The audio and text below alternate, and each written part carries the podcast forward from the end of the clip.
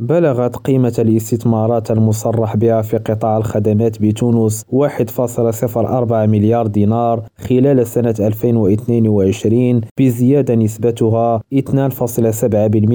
مقارنة بسنة 2021 وذلك بحسب وكالة النهوض بالصناعة والتجديد وأوضحت الوكالة في نشرتها حول الظرفية أن عدد المشاريع المصرح بها انتقل من 8616 مشروع إلى 9 4254 مشروع خلال سنة 2022 بزيادة قدرها 7.4% ومن جهة أخرى سجلت الاستثمارات المصرح بها في أنشطة خدمات التصدير بالكامل انخفاضا بنسبة 6.9% حيث بلغت 109 مليون دينار يونس أكريم ريم راديو تونس